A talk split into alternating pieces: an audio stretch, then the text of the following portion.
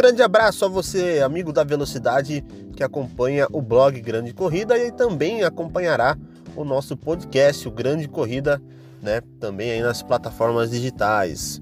Muito bem, nós iniciaremos o podcast falando sobre as primeiras impressões da Fórmula 1 em 2020, né? Após uma longa espera, né? Devido à pandemia sobre a Covid-19, nós é, aguardamos né, a, o início do campeonato, aguardamos com muita ansiedade esse início da Fórmula 1, que começou aí na, nesse mês de julho, né, na Áustria, em Spielberg, com duas provas, né, o GP da Áustria e o GP da Estíria, né, que foram aí duas rodadas duplas. O que deu para perceber, né, foi uma Mercedes muito forte, com Valtteri Bottas na primeira corrida na Áustria, ganhando de ponta a ponta, tendo pole position, é, a vitória, né, no caso, só não teve a melhor volta porque o Lando Norris fez a melhor volta. E também no GP da Estíria com o Lewis Hamilton, né, liderando de ponta a ponta todas as voltas, melhor volta da corrida e também, né, é, mencionar que ele colocou quase um segundo e dois no Verstappen no treino classificatório na chuva, mostrando a força desse carro do W11 da, da, da Mercedes, perdão, né? O Mercedes W11.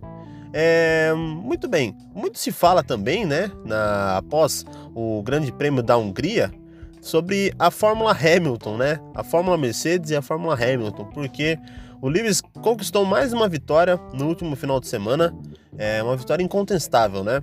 O Lewis conseguiu fazer uma pilotagem excelente com a Mercedes novamente, mesmo com um piso é, molhado, né? No início da corrida, depois é, conseguiu aí na, no seco também mostrar superioridade sobre a Red Bull do Verstappen e é, para mostrar a, a, o nível que está a Fórmula 1 hoje, o nível que está a Mercedes na Fórmula 1 hoje, eles, é, o, o, Lewis conseguiu é, colocar um, volta até o sexto colocado, né? Então só os cinco primeiros ficaram na volta do líder, né? Os demais ficaram aí uma volta, duas, né?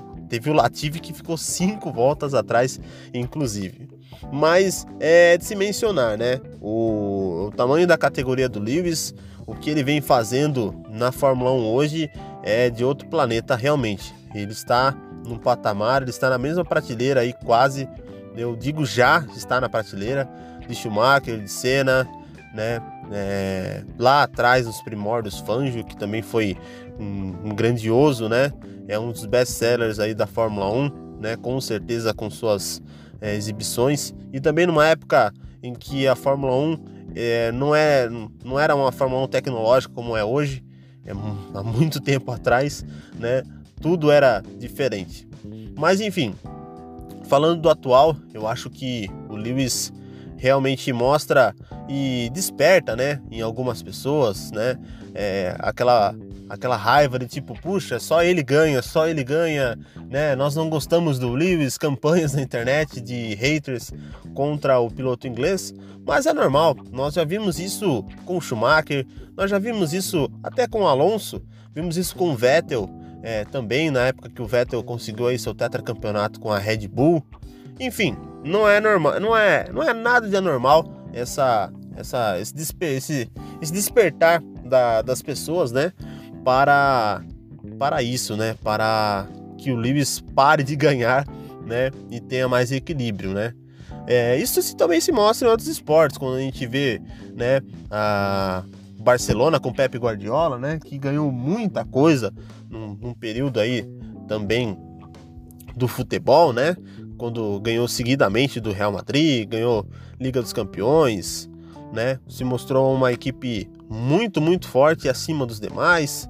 Isso a gente vê muito também, às vezes, uh, em outros esportes mesmo, né? No futebol a gente já mencionou, a gente é, também tem isso na MotoGP também, né? No motociclismo, pois o Mark Marques vem ganhando aí nos últimos anos. Isso desperta aí uma ira dos, dos torcedores do Valentino Rossi, né? Mas, enfim, é a supremacia do esporte, realmente. Quando a pessoa tem talento e aliado ao talento tem um bom equipamento e tem condições de ser o melhor, infelizmente não tem como, né? é, é questão de ser imbatível e é questão de tempo para bater mais e mais recordes, né? Então o Lewis está perto aí de bater os recordes do Schumacher e se tornar aí um dos grandes da história, né? Num patamar acima dos demais.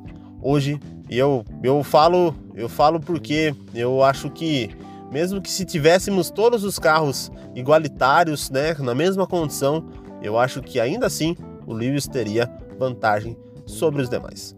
Muito bem, então essas são as primeiras impressões da Fórmula 1 nessa temporada. Nós vamos escrever mais, vamos falar mais durante esse ano, tá bom? Fique aqui com o podcast do Grande Corrida, certo? E acompanhe também o blog, blog Grande Corrida, blogspot.com.br. Forte abraço e até a próxima!